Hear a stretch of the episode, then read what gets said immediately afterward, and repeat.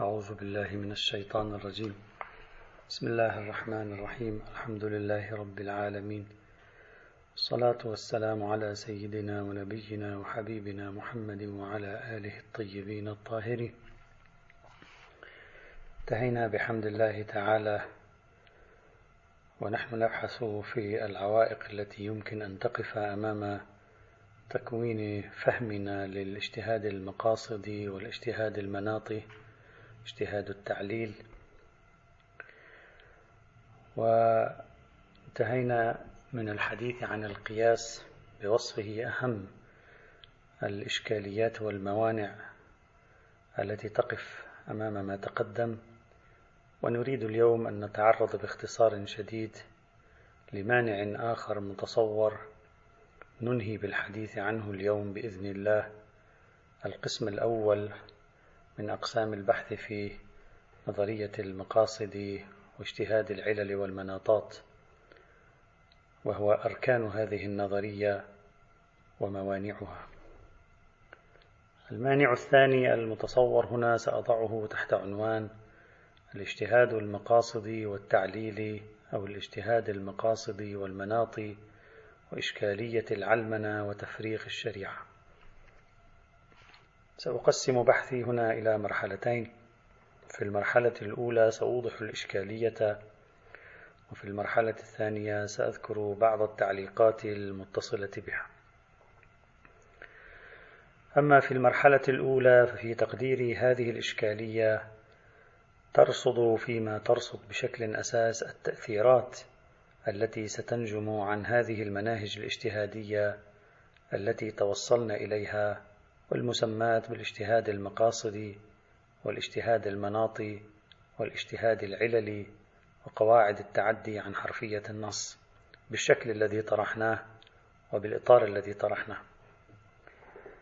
هناك تخوف من تأثيرات هذه المناهج وهناك هواجس ومخاوف تقف أمام اعتماد مثل هذه المناهج صرف النظر عن إشكالية القياس.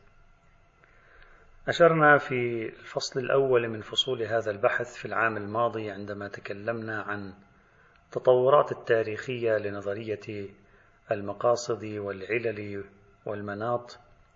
قلنا بأن هناك من يرى أن التوجه المقاصدي والتوجه الغائي وكذلك التفكير المناطي والتوجه نحو التعدي عن النصوص باسم محاربة الجمود على حرفية النص ثمة من يرى أن هذه برمتها ليست إلا محاولات في العصر الحديث لتفريغ الدين والشريعة من مضمونهما. والسبب في ذلك أن الذين يطرحون هذه الشعارات يهدفون التوصل لبناء نظام حياة علماني. ونعني بكلمة العلمان هنا اعتماد مرجعية العقل في إدارة الحياة وتحييد النص وتشييد التاريخية بأوسع أبوابها. وبهذا تقوم هذه المناهج وأصحابها وشعاراتها بإعادة فهم النصوص الدينية في سياق تاريخي وسائلي. فهذه الأحكام والتشريعات ليست إلا خاصة بذلك الزمان وهذه الأحكام والتشريعات ليست إلا وسائل لا أكثر ولا أقل. وبذلك يتمكنون من وضع حد لمفعولها الزمني ينتهي مفعولها الزمني ينتهي زمنها لأنها ليست سوى وسائل للوصول إلى الغايات وقد تبدلت الحياة واستجدت وسائل جديدة لأنها ليست إلا محاكية لذلك التاريخ وقد تغير التاريخ فينبغي أن نغير المحاكي. لا يبقى من الدين نتيجة مثل هذه المناهج التي يدعو بعضهم إليها إلا مجموعة بسيطة من الشعارات العامة التي يدركها الإنسان بعقله الفطري أو بعقله التجريبي التراكمي. ففي نهاية المطاف لن يسلم لنا بعد إخراج الوسائل وإخراج الشؤون التاريخية والغوص في المقاصد والغوص في المناطات ولب ولباب الأحكام. لن يبقى لنا إلا مجموعة من المبادئ الكلية التي يقولون أنها هي التي تكون الشريعة. مثل مبادئ العدالة والحرية والكرامة والمحبة والخير والرحمة والصلاح والنظام ومعاقبة الجنات وضبط النظام وما شابه ذلك من العناوين الكلية التي ينتهون إلى أنها هي هذه روح الشريعة ولب الشريعة ومقاصد الشريعة ومناطات الشريعة والباقي كله ليس سوى أشكال ليس سوى عرضي الدين ليس سوى مظاهر ينبغي علينا أن نتحرك ونحركها لا أن نجمد عليها. طيب إذا النقطة القلقة هنا ما هي؟ تكمن النقطة القلقة في هذا المشهد في ثلاث أمور. الأمر الأول المخاطر الناجمة عن نظام اجتهادي قائم على ثنائية الوسائل والغايات. وهذا هذه هذا الأمر الأول دعوني أضعه بين قوسين وأعبر عنه بأنه قراءة داخل دينية. بمعنى أن النظام الذي طرحه المقاصديون وميزوا فيه كما قلنا مرارا بين الوسائل والغايات وجعلوا فيه الغايات مقدمة على الوسائل هذا النظام منطقي في حد نفسه لكننا عندما نجريه على الدين وعلى الشريعة فسوف يطيح بالطرق وبالوسائل التي وضعتها الشريعة نفسها لكي تصل هي إلى غاياتها. سيتم الاستعاضة عنها بوسائل من صنع البشر وهذه الوسائل الجديدة التي من صنع البشر غير مضمونة النتائج. بل يخشى عليها أن تهدد تحقيق الغايات نفسها على المدى الزمن البعيد. أو ربما تحقق تلك الغايات لكننا لا نشعر إلا ونجدها تتصادم مع غايات أخرى للشريعة. فالتخلي عن وسائل وضعتها الشريعة نفسها لتحقيق غاياتها سوف يؤدي في نهاية المطاف إلى خوف التصادم مع غايات الشريعة نفسها إن لم تكن غايات تلك الوسائل فغايات وسائل أخرى. سأعطي مثالا عندما تطالبنا الشريعة بوسائل في تنظيف وتطهير أجسامنا ثم نقول بأن هذه مجرد وسائل وأن الغاية والمناط والمقصد وتحقيق النظافة والطهارة فنذهب نستعيض نترك تلك الوسائل التي حددتها الشريعة. نستعيض عنها بوسائل صناعية كيميائية حديثة مواد معقمة مواد منظفة جديدة. ونزعم أن الشريعة تريد الغاية وهي عبارة عن النظافة والطهارة. وهذه الوسائل الجديدة تحقق النظافة والطهارة ربما بأحسن مما تحققها الوسائل القديمة التي نصت عليها الشريعة. فنحن ندعي أننا نحقق غايات الشرع ومقاصد الشرع ولعلنا نحققها بطريقة أفضل. لكن فجأة نحن لا نعرف أن هذه الطرق الحديثة ربما توصلنا بل هي قد أوصلتنا للكثير من أشكال التهديد للسلامة العامة والصحية للإنسان. وكان لها تأثيرات سلبية أيضا على الحياة الاقتصادية لأنها تتطلب تكلفة مالية. بخلاف الماء والتراب وأمثالهما لا نحتاج فيهما عادة إلى تلك الدورة المالية الاقتصادية. فإذا خففنا من الحركة المالية الاقتصادية فلعلنا نخفف من راسماليه الحياة ونخفف من تعملق المال ونخفف من ثقافة شيوع الاستهلاك.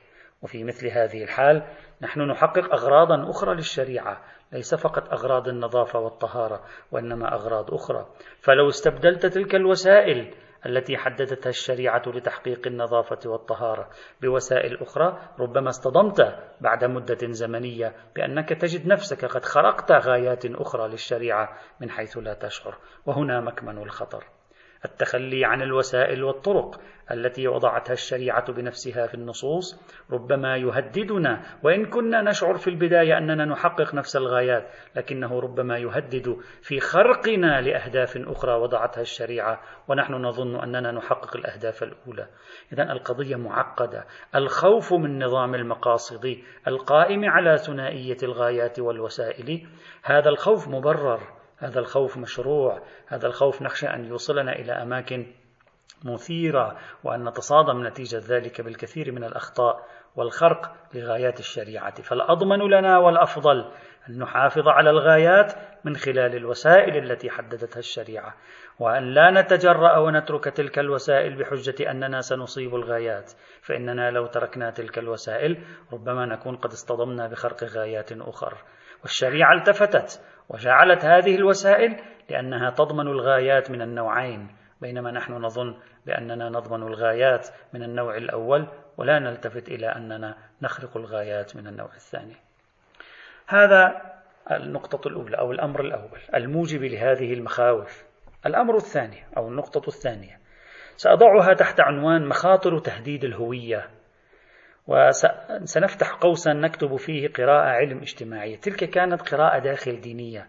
نحن داخل الدين نحاول أن نقرأ شبكة علاقته بين الوسائل والغايات ونجد أن طرح الوسائل يمكن أن يكون مخاطرة. يمكن أن يوهمنا أننا حققنا الغايات لكنه قد يورطنا في خرق غايات أخرى. تلك كانت النقطة الأولى. أما هنا في النقطة الثانية فنحن نرصد الموضوع من زاوية علم اجتماعية من زاوية سوسيولوجية. نتكلم هنا عن مخاطر تهديد الهوية. كيف؟ التفكير المقاصدي والتفكير العللي أو التفكير الذي يتخطى حرفيات النصوص بحجة أنه متحرر وما شابه ذلك هذا التفكير يقضي شيئا فشيئا على الصورة الشكلية للدين. الدين في نهاية المطاف له شكل ظاهري نماذج يعني التعبير هذا السمبوليك. لأنه يقوم على ما هو الذي يقوم؟ التفكير المقاصدي يعني يقوم على فقه المآلات وفقه العبور من الحرفيات نحو الغايات. لذلك الفقه المقاصدي والعلل كثيرا ما يزهد في المقدمات كثيرا ما يزهد في الطرق التي يعتبرها مجرد صور مادية وفيزيقية. سأعطي مثالا. لو قلنا بأن الوضوء ليس العلة فيه والغاية سوى النظافة ما معنى ذلك؟ معنى أن هذا التقليد هذا العرف هذا الرسم الشكلي الذي يعطي صورة لهوية المسلمين سوف يزول شيئا فشيئا وهكذا إذا نظرنا إلى سائر الأحكام بهذه الطريقة سوف نجد أن الكثير من الأمور الشكلية التي تعبر عن هوية الأمة الإسلامية وتمثل نماذج لهذه الهوية الإسلامية سنراها أنها سوف تزول بمرور الأيام. سيزول هذا الشكل التقليدي وذاك من حياة المسلمين وهذا ما يهدد الهوية. مثلا لو قلنا بأن نظام العقوبات ليس له موضوعية بل أخذ على نحو الطريقية لتخفيف نسبة الجناية والجرم. معنى ذلك كل نظام العقوبة هذا الشكل هذا النموذج لنظام العقوبات سينتهي. فنذهب نحو نموذج آخر. وبالتالي نحن لم يعد لدينا صورة مستقلة ذات هوية خاصة. كل شيء يمكن أن نغيره لمصلحة الغايات. وبالتالي أين هي هويتنا؟ أين هو نمط حياتنا وشكل حياتنا الخاص الذي يعطينا هويتنا الاجتماعية الخاصة؟ مثلا لو قلنا بأن المناط أو الغاية من تحريم الغناء سد الطريق أمام الفاحشة والاختلاط والتحلل الأخلاقي. هذا معناه أننا سنرى بعد مدة زمنية بسيطة أن جمهور شباب المسلمين سوف يكونون مشغولين بالغناء حتى لو لم يذهبوا إلى حفلات الغناء. وهذا سيغير من شكل حياتهم. ستتغير هويتهم. هكذا الحال لو قلنا بأن حلق اللحية إنما هو حرام من باب المثلة والمناط فيه المثلة. إذا اليوم لا توجد مثلة صار بالإمكان حلق اللحية. إذا صار بالإمكان حلق اللحية اللحية تمثل نموذج لمظهر الهوية عند المتدينين؟ نموذج لمظهر هوية الأمة الإسلامية وما شابه ذلك. إذا لاحظنا هذا الأمر بجدية إخواني الأعزاء سنجد أن التفكير المقاصدي والتفكير العللي والتفكير المناطي وأمثال هذه العناوين سوف تدمر شيئا فشيئا بمرور الوقت. الصور الشكلية التي تظهر للعيان بوصفها معبرات بوصفها مظاهر بوصفها نماذج للدين. ولو فكرنا بهذا الموضوع على المدى البعيد وسلمنا زمام القيادة لهذا النوع من التفكير شيئا فشيئا سنرى أن مظاهر الهوية الدينية المجتمعية سوف تصبح باهتة أو ربما تزول كليا. وهذا خطر حقيقي يتهدد الهوية الدينية ويجعل من هذا النمط من التفكير الاجتهادي يضع عليه علامة استفهام كبيرة زائد علامة تعجب كبيرة أيضا. هذا الخطر الثاني. النقطة الثالثة أو الأمر الثالث سأسميه نسف الصورة الفقهية النمطية تدمير الصورة الفقهية النمطية. وسأضع هنا بين قوسين كلمة قراءة داخل فقهية. نحن الآن نقرأ داخل الفقه.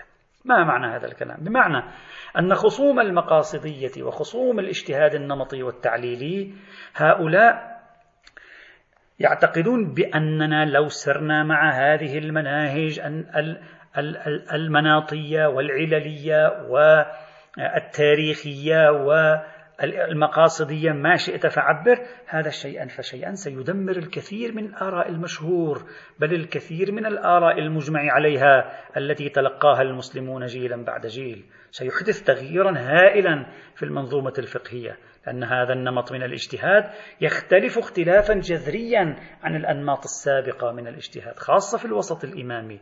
ومن ثم سيؤدي ذلك لشروخ كبيرة في مسلمات الفقه وفي واضحات الفقه وهذا ما من شأنه أن يهدد بنية الفقه الإسلامي نفسه. أعتقد والعلم عند الله أن هذه العناصر الثلاث أو الثلاثة التي أشرنا إليها الآن وهي عبارة عن عنصر مخاطر النظام المقاصد القائم على ثنائية الغايات والوسائل ومخاطر تهديد الهوية ومخاطر تهديد بنية الفقه الإسلامي والصورة النمطية للفقه الإسلامي. هذه العناصر الثلاثة ربما والعلم عند الله ترجع إليها لو تأملتم كل المخاوف والهواجس التي يطرحها الذين يتوجسون من مثل هذه الطروحات. طبعا بصرف النظر عن هاجس القياس الذي تكلمنا عنه سابقا. ولعلنا نلاحظ أن أبرز الملاحظات النقدية التي سجلت من زاوية القراءة الخارج دينية على مثل هذه المناهج الاجتهادية ترجع إلى هذه النقاط الثلاث. هذا هو العائق الثاني. يعني أنا الآن أمام مشكلة كبيرة. هذا المنهج الاجتهادي. سميه ما شئت.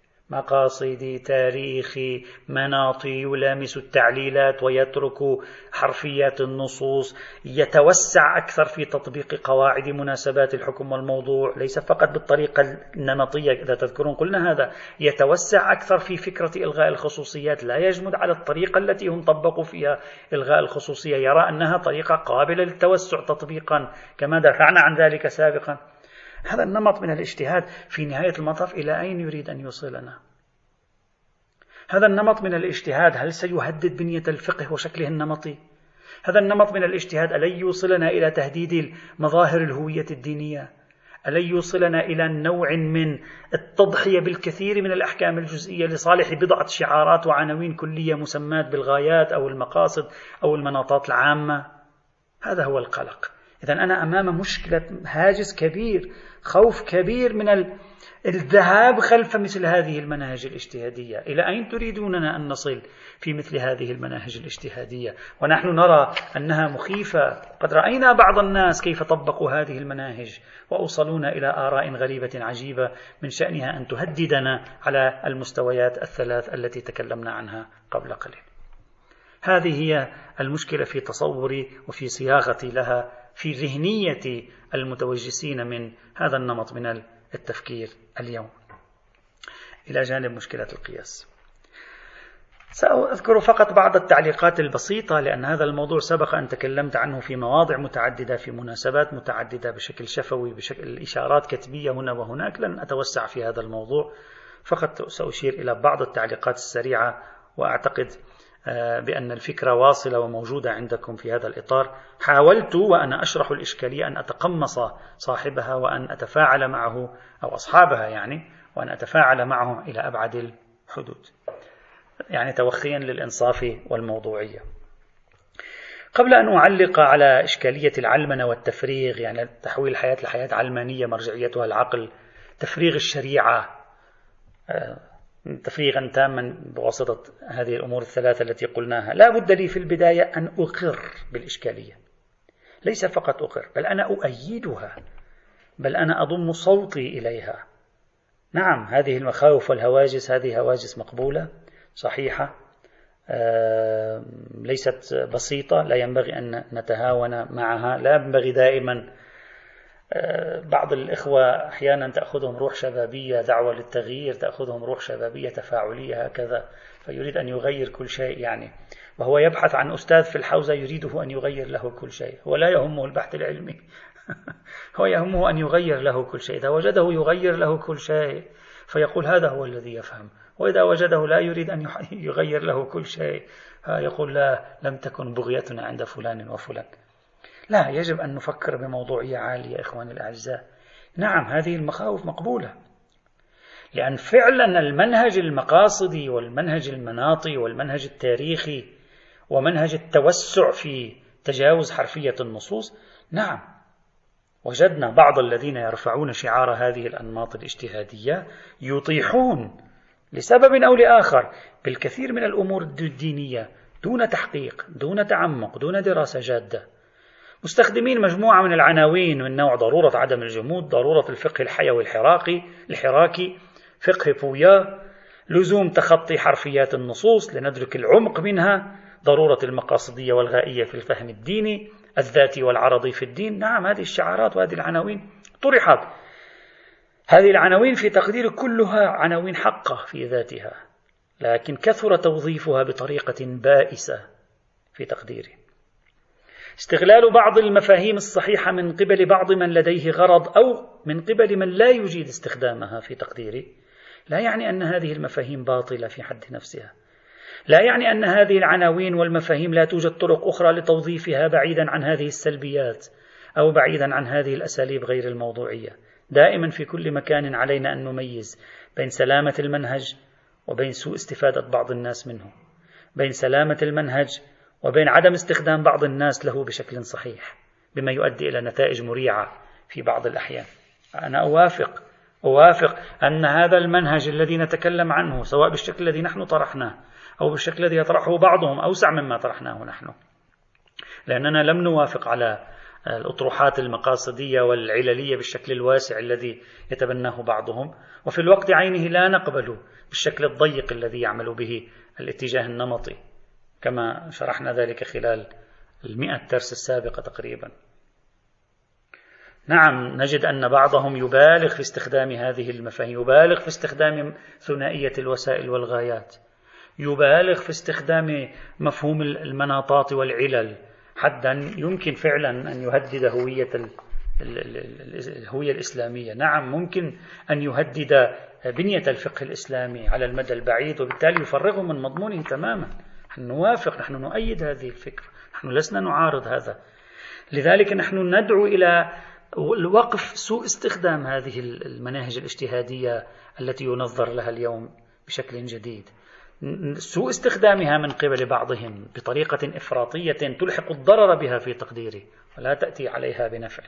إذا من حيث المبدأ نحن مع هذا التوجس لكن هل هذا التوجس ينال الشكل الإفراطي لهذه الاتجاهات والاجتهادات أو هو ينال أصل وجود هذه الاجتهادات؟ في تقدير الله فقط ينال وجها إفراطيا من وجوه هذه الاجتهادات. من هنا أبدأ بتعليقاتي القليلة والسريعة. التعليق الأول.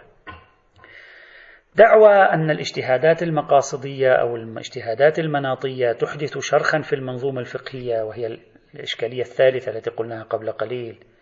هذه دعوة سبق أن علقنا على مثلها مرارا. نحن نقول الفقه بشكل مختصر أتكلم. الفقه بنسخته الواصلة إلينا ليس مقدسا. الشريعة هي المقدسة بالنسبة إلينا. الخلط بين الفقه والشريعة هو الذي أفضى ويفضي مرارا وتكرارا لمثل هذه الالتباسات. الشريعة هي التي أنزلها الله على رسوله. الفقه هو فهم أجيال من العلماء للشريعة من نصوصها ومصادرها. هذا الفهم كما يمكن أن يكون قد أصاب الشريعة الواقعية بنسبة التسعين في المئة. يمكن أن يكون أصابها بنسبة ستين في المئة فقط أيضا. هو ليس فهما معصوما. الحق لا يعرف بالرجال ولا بالكثرات العددية هنا. نحن لا نتكلم عن تقرير المصير وديمقراطية. نحن نتكلم الآن عن حقيقة عينية خارجية. هذا الفهم ليس معصوما بالضرورة. قد يصيب وقد يخطأ. وقد تكون نسبة إصابته 99% وقد تكون نسبة إصابته 55% فإذا اكتشفنا نتيجة ممارسة اجتهادية أصولية معمقة. إذا قمنا بدراسة معمقة اجتهادية أصولية واكتشفنا أن هذه الفهوم بنيت على أسس خاطئة. بنيت على مناهج اجتهادية. نحن بحثنا ورأينا أنها خاطئة ويجب إجراء تعديل فيها. وهذه الفهوم فهوم بشرية. الآن نحن نسألكم بأي مبرر شرعي بأي مبرر أخلاقي نسمح لأنفسنا باتباع ما نراه منهجا نراه خطأ؟ بحجة أن جمهور الفقهاء قالوا به. نحن بحثنا فيه ورأينا خطأه. بحثنا ورأينا أن الأدلة تسوقنا إلى منهج آخر. بأي وجه نقول يجب الحفاظ على الصورة النمطية للفقه. حجية الإجماع تمت مناقشتها مرارا وتكرارا من قبل متأخري الأصوليين والفقهاء. وهم أكدوا أيضا أن الإجماعات المدركية أو الإجماعات محتملة المدركية لا حجية فيها. إذا كان الأمر كذلك وأنتم تقولون كذلك. كيف بالإجماعات التي نحتمل مدركيتها؟ بل نكاد نطمئن بمدركيتها ونحن نناقشهم في مداركهم نناقشهم في مناهجهم الاجتهادية التي توصلوا إليها بأذهانهم بلغتها عقولهم. ونحن أيضا لنا أذهان ولنا عقول. مجرد أنهم أقرب زمانا لا يغير ذلك من واقع الأمر شرعيا. بل بالعكس المتأخرون في كثير من الأمور كانوا أدق نظرا من المتقدمين في القضايا المنهجية. وكانت مناهجهم أكثر عمقا في الكثير من المستويات.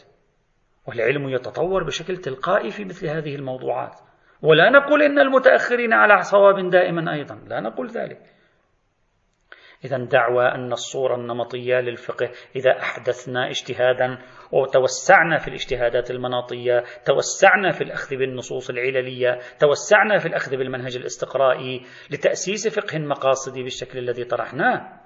دعوى أن هذا سيغير نسبة من الفقه. هذه ليست إلا يعني بتقديري مع الاعتذار ليس إلا شكل من أشكال الحرب الإعلامية التي تكلمنا عنه مرارا وتكرارا. هذا لا ينفع في عالم المناقشات العلمية في تقديري. مناقشات العلمية تجعل الدليل هو المعيار. وقلنا مرارا وتكرارا العلماء يستدل لهم لا يستدل بهم. وهذه فكرة أنهم لأنهم كانوا قريبين من عصر النص فهم بالضرورة أقرب إلى الحقيقة. ليس دقيقا.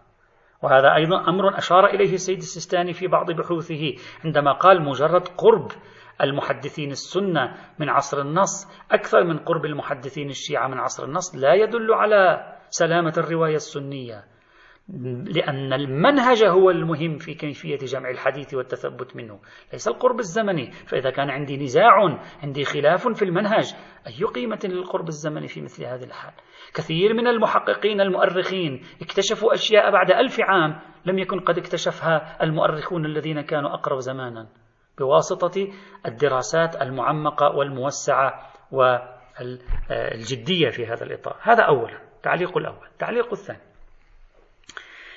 إن ادعاء أن الدين عرضة للزوال بفعل هذه المناهج وهوية الدينية عرضة للزوال بفعل هذه المناهج.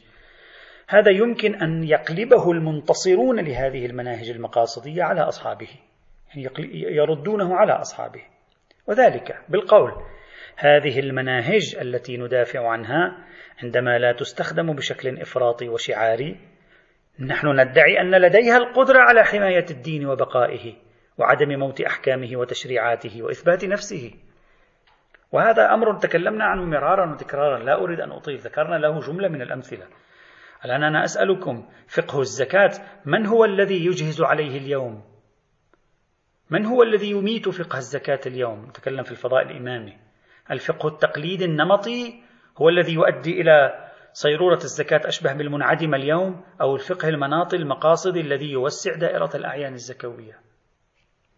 لا أدري. من الذي يقوم اليوم بحفظ الأنساب وعدم اختلاطها؟ هل الفهم التقليدي النمطي أو الفهم المناطي الذي يجعل العلم وسيلة من وسائل إثبات النسب بدرجة تصل بالبشر إلى الكشف عن كثير من الأنساب بالدقة أو شبه الدقة العالية بما هو أعلى بكثير عادة من حجم القوة الاحتمالية في الطرق الفقهية النمطية؟ إلى ما شاء الله من الأمثلة. الطرق النمطية الاجتهادية أيضا لا تسلم من الإشكالية. كثير من الأحكام انتهى زمانها وهي الآن مجمدة بسبب جمودهم على حرفياتها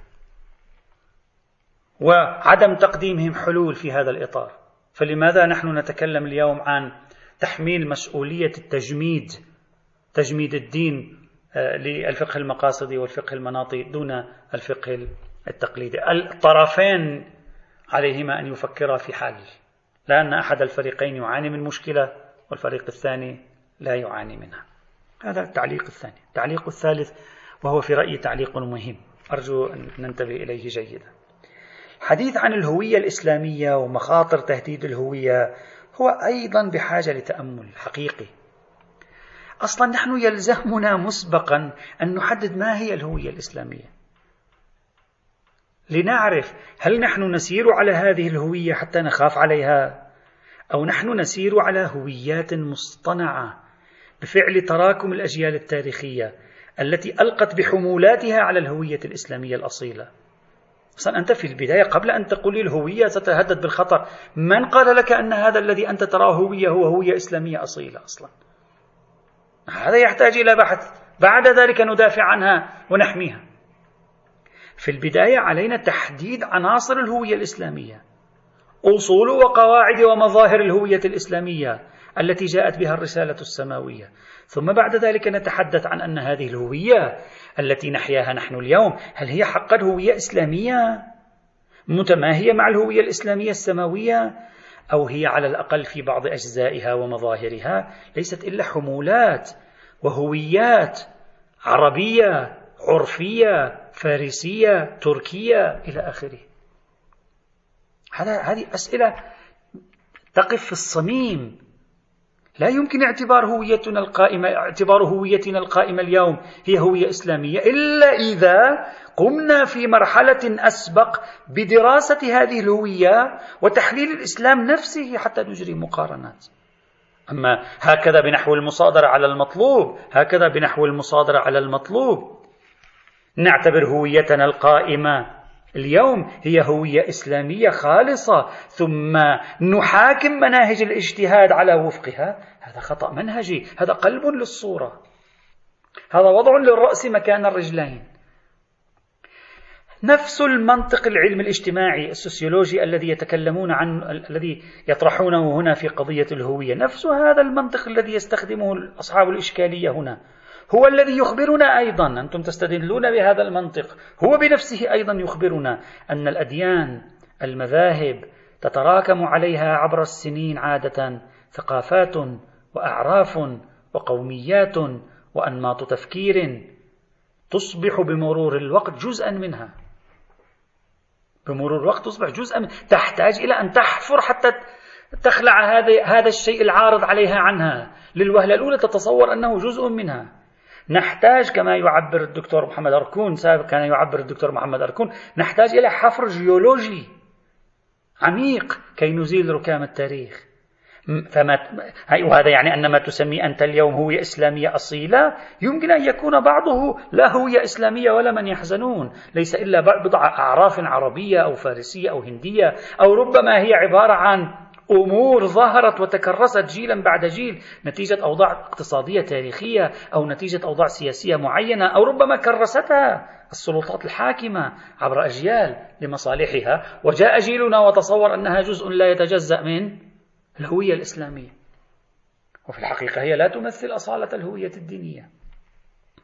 فجعلوا ما بأيدينا أساسا نحاكم وفقه مناهج الاجتهاد.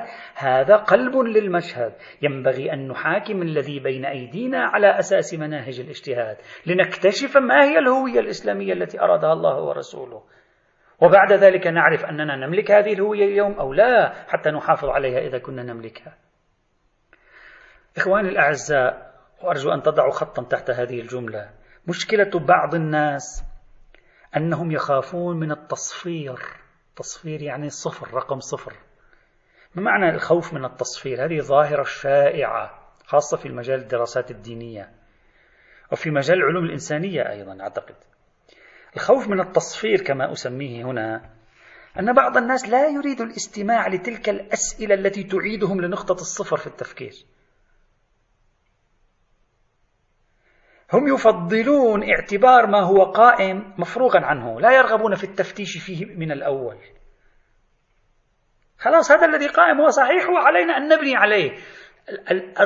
التصفير يعني العود إلى نقطة الصفر للتثبت من أن هذا الذي هو قائم هو صحيح أو ليس بصحيح هذا خطأ. لا يريدونه. لماذا؟ ربما خوفا من كما يعبر سيغموند فرويد جرح نرجسي قد يصيبهم ربما سيكتشفون أشياء تجرحهم. مفاجآت قد تواجههم تلحق بهم أوجاعا. تفرض عليهم تغيير أوضاع وهذه فيها مسؤوليات. موضوع التصفير هذا موضوع مهم جدا في رأيي. عندما نبحث في مناهج المعرفة في مناهج الاجتهاد في الدين لا يمكننا أن نتجاهل الأسئلة الصفرية هذه. لأنك تتكلم في المنهج. أصلا المنهج نفسه يعتاش على التفكير الصفري. لا أدري إذا استطعت أن أوضح فكرتي؟ أصلا عندما نبحث في المناهج نحن نبحث في الصفر. أصول الفقه هو بحث في صفر علم الفقه. علم الكلام بحث في صفر أصول الفقه والفقه. الفلسفة بحث في أصول وصفرية علم الكلام ومجمل العلوم الدينية. هذا شيء طبيعي. أنت تتكلم في المنهج. نحن لا نتكلم معك اليوم عن حكم مسألة فقهية هنا وحكم مسألة فقهية هناك. نحن نتكلم في منهج لفهم الدين. إذا نحن نتكلم في نقطة الصفر. فكيف تقول؟ هناك شيء بني على نقطة صفر أخرى وتراكمت مئة طابق له تريد أن تجعله أساسا في محاكمة مباحث تنتمي إلى الدائرة الصفرية هذه كما أسميها أو كما سميتها. إذا هذه نقطة مهمة قضية الهوية وغير الهوية وهذا صراع الخصوصية واللعب على هذه الشعارات في رأيي غير صحيح. الهوية أصل لا نشك فيه. لكن قبل أن تكلمني عن الهوية حدد لي الهوية. وبرر لي هذه الهوية وقل لي هذه هي الهوية الإسلامية التي أرادها الله ورسوله. وهذا لا يمكن إلا بعد أن تضع منهجا لكي تفهم من خلال الكتاب والسنة ما هي الهوية التي أرادها الله ورسوله. وبحثنا هنا في ذلك. فلا ينبغي جعل النتائج أساسا في تبرير المقدمات هنا في هذا البحث الذي نقول. التعليق الرابع والأخير وأختم به أقول دعوى زوال الهوية أيضا أنا أراه تهويل ومبالغة. أصلا المقاصديون العلليون المناطيون غالبا أصلا لا يقحمون أنفسهم في الأمور التعبدية. وبتعبيرنا نحن الذي ذكرناه سابقا لا يقحمون أنفسهم في الأمور المبهمة في الدين. سيعتبرون العبادات خارج نطاق عملهم غالبا هكذا. أصلا نحن رأينا إذا تذكرون في العام الماضي لا أدري إذا الإخوة يتذكرون. في العام الماضي رأينا أن الطوفي وهو أحد أهم أعمدة فقه المصلحة والمقاصد هو بنفسه الذي يحسب على أنه الرجل الأكثر تطرفا في هذا الموضوع. هو بنفسه بصريح عبارته حيد العبادات والمقدرات الشرعية.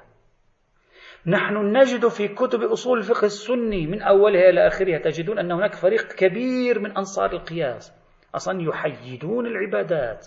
يحيدون الحدود يحيدون الكفارات يضعونها جانبا. النقطة الجوهرية التي أصلا ينبغي أن تكون واضحة وشرحناها سابقا مرارا أشرنا إليها أن مناهج الاجتهاد المقاصدي والعلل والمناطق غالبا ما تعمل في دوائر الأمور العقلائية العرفية التي يملك العقل الإنساني فيها تجربة وخبرة مسبقة. كما أوضحنا مفصلا إذا تذكرون عندما تكلمنا عن إلغاء الخصوصية ومناسبات الحكم والموضوع بالشرح الرائع الذي قدمه سيد الشيخ محمد باقر الصدر. هذه المناهج قليلا ما تقحم نفسها في العباديات اللي هي عادة بتشكل مظاهر الهوية. قضايا الصلاة الصوم الحاج المساجد الزيارات المقامات.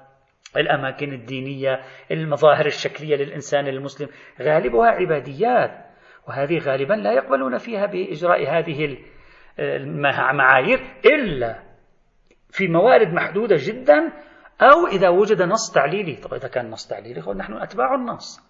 القضية تصبح سهلة حينئذ وليس أمرا خارجا عن دائرة النصوص أو تحليل إنساني في هذا الموضوع. في تقديري هناك مبالغة شديدة بل اللطيف. وأنتم تعرفون هذا المشهد اليوم خاصة في آه، مثلا بعض بلدان المغرب العربي تونس والجزائر والمغرب وإلى آخره. هناك يعني بعض الكتابات التي تتكلم عن أن المقاصديين أصلا يعني حرفيين.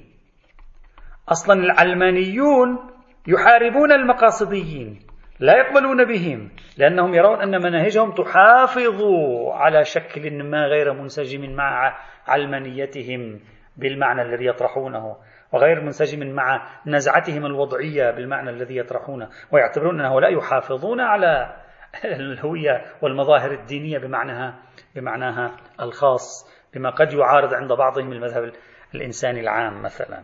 هذا في تقدير. ولذلك أعتقد أن هذا العائق الثاني أو هذا المانع الثاني فيه مبالغة كبيرة وإن كنت أرضى فيه وأقبل به على مستوى بعض أشكال الإفراط أو سوء الاستفادة والاستخدام لهذه المناهج آه، كما في كتابات بعض الباحثين أو بعض آه، مثلا أصحاب القلم أو بعض الكتاب أو بعض المحاضرين.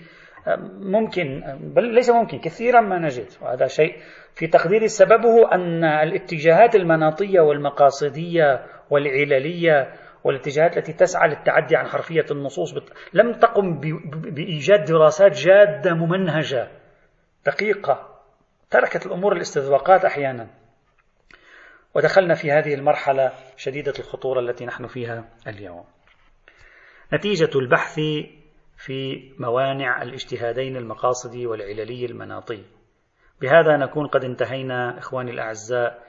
مما أردنا أن نتعرض له من العوائق أو الموانع التي قد تواجه ما توصلنا إليه من التنظير لما نفهمه نحن من الاجتهاد المقاصدي والاجتهاد المناطي والعللي وقواعد التعدي عن حرفية النصوص. رأينا أن الموانع المتصورة مانع القياس والرأي من جهة والموانع القائمة على مخاوف العلمنة والتفريغ والتغريب أيضا هذه الموانع لا تقف أمام المبررات الموضوعية التي توصلنا إليها في منح الحجية لهذه الأنماط الاجتهادية.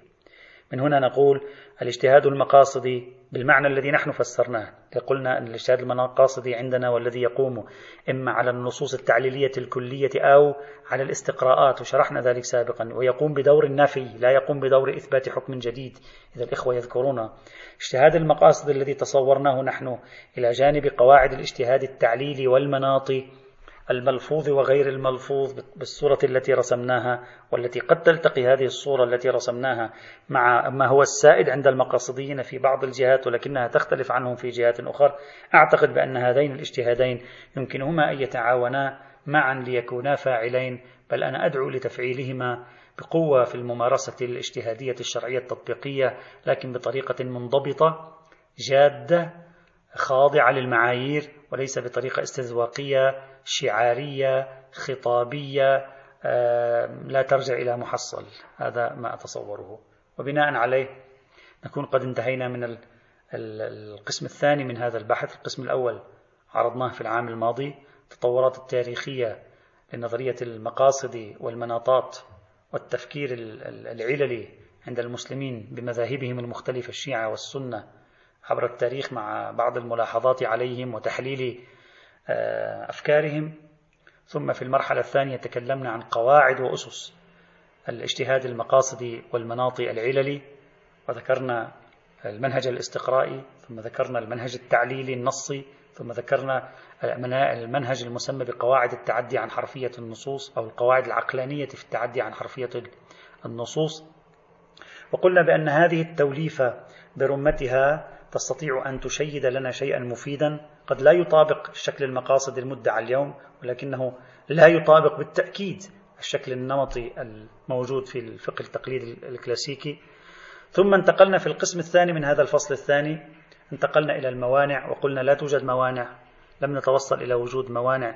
تفرض علينا تخلي عن ما توصلنا إليه سابقا وبهذا تتم الصورة التي أردنا أن نرسمها رغم أنها كانت طويلة وربما يعني أحيانا بسبب طولها وتوسعها وتعدد أطراف هذا البحث وعدم وجوده بهذه الطريقة في الكتابات الأصولية كما تعرفون ربما أوجب بعض التشويش عند بعض الإخوة لكننا حاولنا بمقدار ما نستطيع أن نربط الأمور مع بعضها بعضا لنكون منها تصورا نظريا في هذا السياق.